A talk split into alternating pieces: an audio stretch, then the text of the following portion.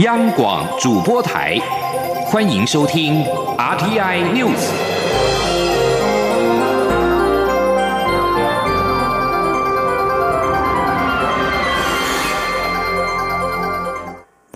各位好，我是主播王玉伟，欢迎收听这节央广主播台提供给您的 RTI News。今天是二零二零年七月一号。新闻首先带您关注香港国安法的最新状况。中国十三届全国人大常委会第二十四会议三十号通过，将港区国安法列入香港基本法附件三的全国性法律，由香港特区在当地公布实施。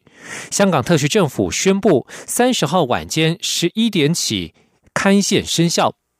港区国安法共六十六条，分为六章。香港政府发言人表示，这次立法的目的是要切实防范、制止和惩治任何分裂国家、颠覆国家政权、恐怖活动、勾结外国或境外势力危害国家安全者的犯罪行为，强调针对的是极少数违法犯罪的人。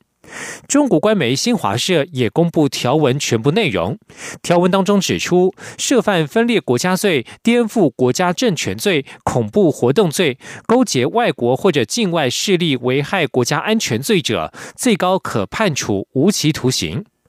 美国商务部二十九号宣布，针对中国人大通过港版国安法，他们将撤销香港特殊地位，暂停对香港执行优惠待遇规定。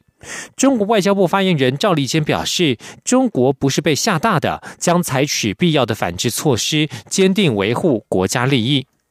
而香港民间人权阵线发起原定七月一号要举行的七一游行，被警方反对，上诉也遭到驳回。民政在三十号晚间表示，防疫只是借口，实情是港区国安法压境，政权将要全面收回香港人的公民自由。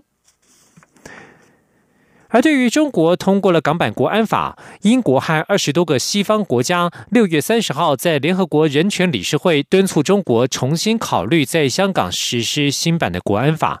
他们表示，北京当局必须维护香港集会和新闻自由的权利。英国驻联合国日内瓦总部大使布瑞斯威特代表二十七个国家宣读联合声明，其中有许多是欧洲联盟国家，包括德国与法国，以及澳洲、加拿大、日本、纽西兰和瑞士等非欧盟国家。声明当中表示，敦促中国和香港政府重新考虑实施这项法律，和香港人民机构及司法系统接触，避免让长期以来的权利和自由遭到腐蚀。声明当中也呼吁中国当局允许联合国人权事务高级专员巴舍莱有意义和早日进入新疆地区。中国当局据传正在任意拘留和广泛监督新疆维吾尔族等少数民族。对于中国通过港区国安法，白宫国安会表示，北京此举违反了中英联合声明。北京现在视香港为一国一制，美国也必须如此。美国将继续采取严厉行动，对抗扼杀香港自由与自治的人。对于北京通过港区国安法，美国商务部已经先宣布撤销香港特殊地位，暂停对香港执行优惠待遇规定，包括提供出口许可证的豁免，并且禁止出口国防设备与敏感科技到香港。商务部也正在进行取消差别待遇的评估。美国众议院议长佩洛西三十号表示，国安法的通过显示“一国两制”已死。美国总统川普应考虑动用所有可动用的工具，对压迫香港自由自治的中国官员追究责任。对于港版国安法通过生效，蔡英文总统三十号表示，对于中国无法履行香港五十年不变的承诺感到失望。总统指出，台湾会持续支持香港人民追求自由、民主及人权。台港服务交流办公室从今天起开始运作，希望以具体行动协助香港人民。陆委会与外交部在三十号都严正谴责中共执意香港的自由、人权、法治等核心价值的蛮横作为。陆委会表示，将关注后续发展，也会尽全力保障在港国人的人身安全。前天记者王兆坤的采访报道：中国通过港版国安法，陆委会表示，此举已侵害香港高度自治及核心价值，政府将持续关怀并支持港人。陆委会副主委邱垂正说。我政府严正谴责中共执意伤害香港自由民主与人权法治等核心价值的蛮横行为，以及一再背离对香港人民高度自治、五十年不变的庄严承诺。陆委会指出，自从中共宣布制定港版国安法以来，各界质疑声浪不断，忧虑未来恐因言入罪，动辄得救。而中共在港成立国安机构，对所谓特定情形具有管辖权等做法，将使港人面临更多的恐惧与镇压。陆委会强调，台湾一向与国际社会共同关切香港情势的发展，力挺港人捍卫核心价值的立场从未改变。面对香港变局。政府为进一步落实对港人的照顾，日前已公布香港人道援助关怀行动专案设置的台港服务交流办公室，七月一号正式营运，提供港人必要协助。陆委会表示，政府将持续密切关注港版国安法实施情形对香港各方面的影响，以及中共港府后续作为，并适时应处，以保障国家安全与利益。此外，陆委会还将尽全力保障在港国人的人身安全，呼吁国人注意前往香港可能面临风险。若在当地遭遇问题，可拨打陆委会香港办事处二十四小时急难救助电话，寻求协助。中央广播电台记者王兆坤台北采访报道。而在朝野反应方面，民进党发言人严若芳抨击中国的作为等于是撕毁香港“一国两制”与中英联合声明。民进党与国际社会上关注此议题的人们一样，对于香港未来的人权、法治及民主自由前景极为忧虑。严若芳表示，台港服务交流办公室今天起正式启动，而这也是全世界第一个援港专责办公室。未来政府公布的香港人道援助关怀行动专案会持续落实，民进党也会持续透过香港情势应应小组，强化民间与政府的对话机制。而国民党则是发出新闻稿，呼吁中共当局应正视曾对港人许下的“港人治港、高度自治”的政治承诺，尊重并维护香港民主制度及追求自由的精神。另外，国民党也呼吁政府针对港人权益的保障，应该预先提出更具体的措施。而为了应应香港局势，对于有意移居台北市的香港民众提供协助，台北市政府副市长蔡炳坤在三十号进行说明友善香港专案。台北市新移民专区网站将设置港澳专区，提供各项资讯。从七月一号起，今天正式上线，将以专人、专线、专区的方式提供服务。今天记者欧阳梦平的采访报道。港版国安法通过，香港情势恐将更加严峻。台北市政府三十号说明友善香港专案，其中在台北市新移民专区网站设置的港澳专区将在七月一号正式上线。港澳专区将设有居留定居、就学进修、医疗安全。观光会展及投资就业等五大主题及生活资讯，另外也设立专线，透过通译人员的服务，让在台港人或是有意移居台北的港人更方便在同诊的资料中得到单一联系窗口，协助解决各项问题。台北市副市长蔡炳坤说：“以上这几点是现阶段我们认为对香港的人民来讲，他需要更多的资讯才能够。”达成，所以我们提供的是专人、专线、专区的一个友善服务，那提供就学、就业、救助的需求。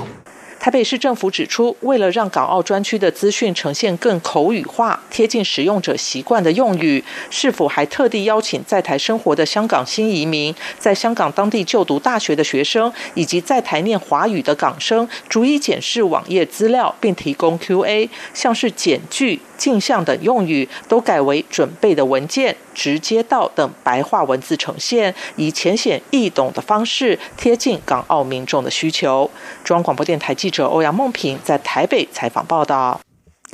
而在经济层面的影响，台经院六所所长吴孟道表示，美方目前对于中国大陆的制裁都在预料当中，难以立即撼动香港金融中心的地位，但是多少会造成在港资金人才外移，而台湾如果要吸引这些资金人才，也可能难与新加坡竞争，因为光是金融管理面，台湾从消费者。保护消费者的角度出发，与新加坡、香港高度自由的管理模式不同，吸引力较低。经济部长王美花则是指出，政府会持续关切关切情势的发展，并且思思考吸引在港资金人才来台的相关方案。前天央广记者谢嘉欣的采访报道。在美国宣布取消香港特殊地位、暂停出口许可证豁免、禁止出口军民两用科技等制裁措施后，中国三十号仍是表决通过港区国安法草案。经济部长王美花下午指出，此法让香港失去自治，且若加速香港资金人才外移，对香港是不好的发展。经济部会持续关注，并思考配套方案来吸引这些人才与资金。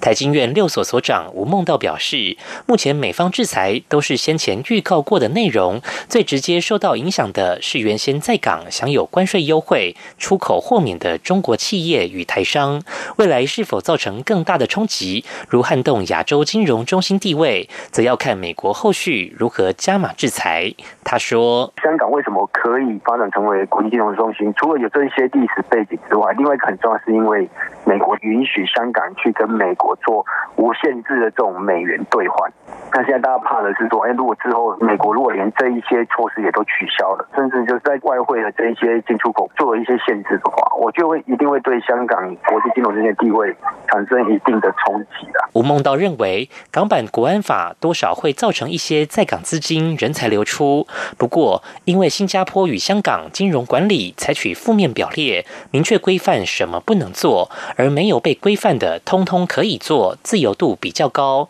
台湾则是站在保护消费者角度，采取正面表列，只规范什么可以做，自由度比较低。且在税制上，台湾税率也比较高，因此这些资金与人才外移的首选可能会是新加坡，台湾则是第二选择。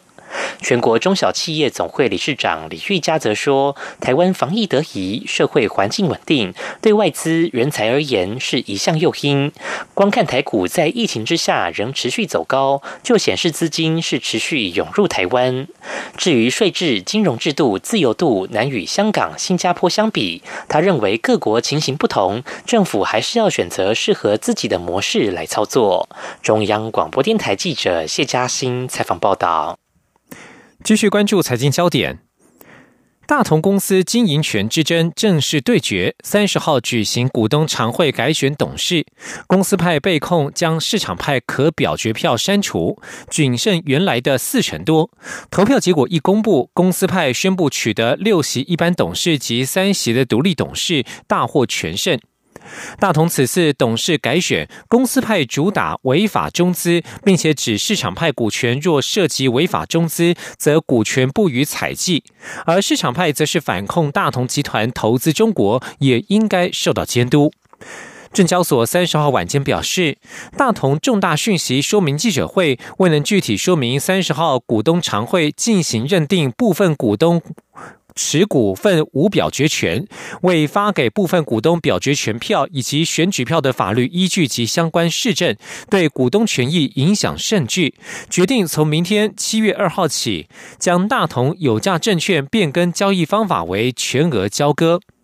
大同股东会市场派控诉投票权遭到剥夺，影响股东权益。金管会政企局副局长蔡丽玲三十号表示，金管会将请吉宝公司了解并查核相关的股务作业。大同公司倘若有违反公开发行股票公司股务处理准则第六条有关股务内控制度规定，将处分公司不得再自办股务事务。而经济部则是指出，若是股东认为股东会决议有疑虑，可以在三十天之内依公司法规定向法院诉请撤销。继续将焦点转到国际间，美国联邦传播委员会 FCC 在六月三十号正式裁定，将中国华为技术与中兴通讯列为美国国家安全威胁，禁止使用政府资金向这两家中企采购。美国联邦传播委员会发出新闻稿表示，三十号正式裁定，华为、中兴对美国通讯网络及通讯供应链构成了国家威胁。这项裁定立即生效。这意味着联邦传播委员会每年八十三亿美元的通用服务基金不能够用于购买、获取、维护、改进、修正或以其他方式使用华为或中兴生产或提供的任何设备或服务。联邦传播委员会主席帕伊在新闻稿当中指出，华为与中兴对美国通讯网络以及五 G 未来带来国家安全风险。这两家企业都与中共与军方关系密切，而且都受到中国法律约束，有义务与中国情报部门合作。美国不能也不会允许中共利用网络漏洞，危及美国关键通讯及基础设施。根据路透社日前披露的美国官方文件指出，美国行政部门已经认定华为、海康威视、中国航空工业集团等二十家中国龙头公司是中国军方所属或掌控之下的企业。这里是中央广播电台。我是陈向红医师。现阶段国内疫情趋缓，鼓励民众可以适当的走出户外踏青或运动，提高免疫力。进行户外活动时，随时保持手部的干净，使用肥皂洗手或制备酒精干洗手。在户外通风良好的场地，也要适当维持社交距离。建议随时携带毛巾，避免直接用手触摸眼、口、鼻。户外活动回家后，请尽快换上干净的衣服。有政府，请安心。资讯由机关署提供。各位好，我是主播王玉伟。现在时间是上午的六点四十六分，欢迎继续收听新闻。关注国内政坛焦点，立法院召开临时会处理考试监察两院人事同意权等案。总统府秘书长苏家全三十号率领考试院正副院长与考委被提名人拜会立法院朝野党团，寻求支持。不过，台湾民众党与国民党拒绝其拜会，并且呼吁冻结考监人事。对此，苏家全表示尊重国民党及民众党团的决定，后续仍会继续争取他们的支持。前天记者刘玉秋的采访报道。历经监委提名风波后，立法院仍顺利召开为期三周的临时会，将处理考试院、监察院人事同意全案等多项议案。总统府秘书长苏家全三十号也率考试院正副院长被提名人黄荣村、周鸿宪与多名考委被提名人拜会立法院长游锡坤与朝野党团，寻求支持。不过，国民党团与民众党团分别发出声明，拒绝考委被提名人的拜会。国民党团指出，民进党一党独。大凡事蛮干，立法院内以多数暴力横行霸道，朝野气氛不佳。况且，民进党长期主张废除考监，却又提保提满，仇庸轻信。国民党团因此拒绝考委被提名人的拜会，也呼吁考监人事冻结。民众党团则说，人事案的拜会不是法定程序，比起礼貌性拜会，民进党更应回归完善程序作业才是正道。呼吁民进党从程序与制度上落实废除考监，不要再蹉跎。对于国民党、民众党团拒绝拜会一事，苏家全。受访时表示，总统依宪法提名考试院、监察院正副院长，并在时间之内提请立法院行使同意权，会尽力寻求各党团的支持。啊，国民党党团以及民众党啊，那么下午啊不愿意接受我们的拜会啊，我想我们是尊重他们的决定。那么后续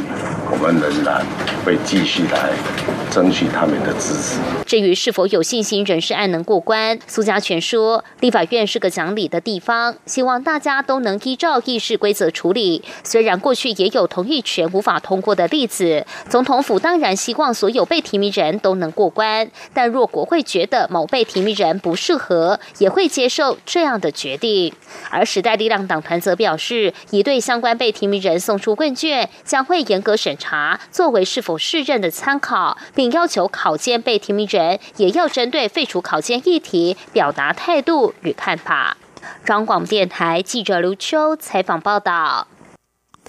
大法官三十号对不当党产处理条例释宪案进行言辞辩论。党产会主委林峰正在场外受访时表示，过去党国不分的状态之下，执政党不当取得的财产该怎么回复，是转型正义的一环。党产会在会后也发出新闻稿表示，此时是大法官对党产条例做出全面核宪宣告的宪法时刻，跨出转型正义的起点。前天记者王维婷的采访报道。台北高等行政法院多个合议庭审理案件时，认为党产条例有违宪疑虑，向司法院大法官申请释宪。大法官三十号召开宪法法庭开庭言辞辩论，传唤申请人、相关机关和关系人等表示意见。党产会主委林峰正场外受访时表示，政府必须面对过去在党国不分的状态下，人们权利被剥夺的问题，党产处理就是转型正义的一环。林峰正说：“呃，我们必须面对过去的对于人民基本人权的剥夺。”还有在党国不分的状态之下，呃，执政的政党不当取得的财产要怎么回复的问题，这个不是台湾所独有的，这是世界各国都在这样处理，所以当然处理一定是转型正义一个重要的一环。党产会会后也发出新闻稿表示，党产条例是转型正义序曲，台湾从威权走向民主的政治转型过程，大法官一直扮演积极的角色，做出许多促进政治自由化与民主化的解释文。相信大法官本于宪法守护者的职责，在台湾民主持续深化的过程，必会守护台湾人民追求自由民主、公平正义的决心。党产会表示，此时正是对党产条例力做出全面和宪宣告的宪法时刻，期盼大法官会让威权体制画下句点，跨出司法面对转型正义的起点，让台湾社会早日完成不当党产的清理，恢复应有的财产秩序。中央广播电台记者王威婷采访报道。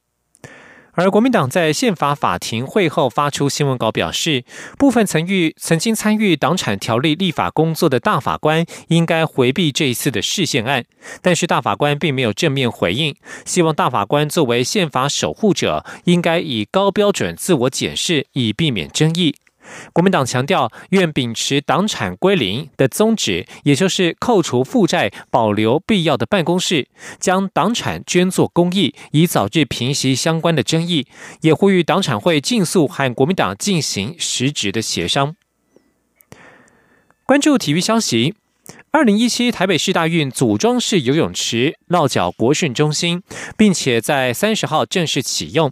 体育署长高俊雄特别协同两位东京奥运达标选手王星浩、王冠宏亲自下水试泳体验。选手都表示，有了游泳池，他们在训练上会更有比赛的感觉。虽然在户外天气热一点，但同时也能看到蓝天白云，气氛很不错。今天，央广记者郑祥云、江昭伦的采访报道。二零一七台北市大运结束后。当时远从西班牙用十六个货柜运来的组装式游泳池一度苦找不到落脚处，经过多方协调，三十号终于在国训中心再现风华。体育长高俊雄特别领军王新浩、王冠宏两位东京奥运达标选手，以及冬奥培训队教练许丰明及总教练李成峰亲自下水试泳。体验过后，王新浩认为是很好的赛事模拟训练场地。在这边就是会有点感觉说。是不是，已经要开始又要准备四大运跟奥运，所以就因为因为之前游泳的地方不像这么这么好，那一进来的时候就会感觉说奥运或四大运很快就要来，就是心里就会比较紧张一点。黄冠宏感觉也很不错，尤其在室外还可以听到虫鸣鸟叫，看到蓝天白云，气氛很棒。现在盖好的这个泳池，环境非常的不错，而且是在室外，所以比室内游起来的气氛会好一点，因为抬起来就是抬头起来就是天空大自然的感觉。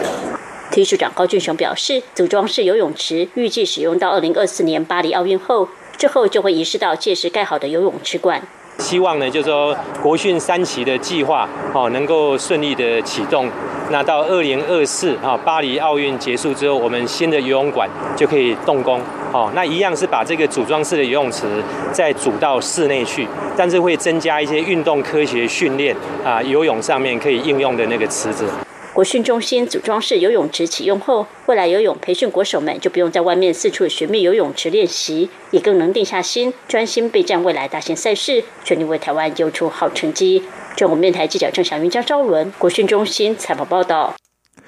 关注疫情的防治。卫生福利部疾病管制署三十号表示，台湾过去一周类流感的疫情有缓升的趋势。机关署副署长庄仁祥提醒国人，不要因为夏季或是认为社区没有疫情威胁就掉以轻心，建议还是要落实防疫新生活，适时的戴上口罩。今天央网记者肖兆平的采访报道。出入人多场所且无法保持社交距离情况下，还是要戴口罩。因为根据卫生福利部疾病管制署六月二十一号到六月二十七号的统计资料显示，国内类流感就诊人次呈现微幅上升。机关署疫情中心副主任郭宏伟引用门诊就诊人次以及病例百分比提出说明，指上周就诊人次约有一万七千多人次，虽然比前一次还要低，但这可。能跟端午假期部分门诊休诊有关。值得注意的是，因为类流感而就诊的比例是有上升趋势，显示国内类流感疫情出现微幅抬升迹象。他说：“不过门诊当中，因为啊类流感就诊的比例是占呃百分之零点五，那是呈现上升的一个趋势。”机关署副署长庄仁祥提醒，流感的传染途径跟 COVID-19 武汉肺炎一样，都是飞沫传播，因此在十月流感疫苗开打之前，口罩还是很有效的防护工具。他说：“目前的这个。”类流感的这个呃疫情有稍微上升啊，那当然有可能是因为呃目前在国内啊，应该在社区上呃可能大家会认为呃比较没有呃疫情的威胁啊，所以呃口罩的部分可能呃下下降，所以我们也是用这个来当做一项指标了，来也来特别提醒民众啊，那这个部分可以呃特别呃。如果出入比较人群拥挤的地方，那可以戴上口罩或保持这个社交距离。机关署防疫医师林永清解释，流感疫情高峰期通常是每年十二月到隔年三月，不过亚热带地区则是一年四季都会有流感病例，只是冬季比较显著，因此提醒国人还是要做好个人卫生防护工作。中央广播电台记者肖兆平采访报道。台湾疫情防控制得宜，部分地区甚至没有强制戴口罩，但是欧盟开放边境却没有纳入台湾。外交部发言人欧江安三十号指出，互惠是欧盟开放的重要考虑因素之一，所以我方必须思考，当对方要互惠时，我们是否可以开放边境。此事与科学标准以及技术性问题相关，政府有必要确保国人的健康安全。他强调，由于欧洲疫情仍未稳定受控，我方如果开放边境，存在疫情传播的风险。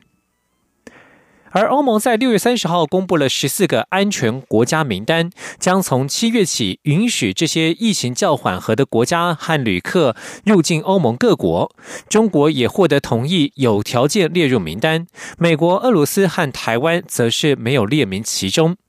根据路透社报道，代表欧盟各国政府的欧盟部长理事会发布声明指出，欧盟二十七国同意让这些国家的旅客入境进行休闲或商务旅行。由于俗称武汉肺炎的 COVID-19 肆虐全球，欧盟从三月中即禁止这类非必要的旅行。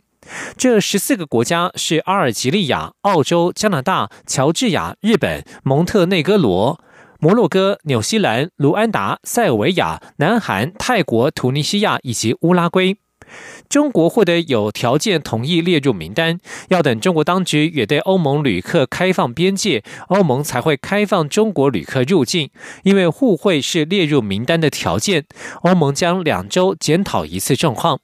另外，美国、俄罗斯、巴西和土耳其等国家，则是因为控制疫情的情况被认为尚不如欧盟的平均水准，因此至少还要再等两周才可能列入名单。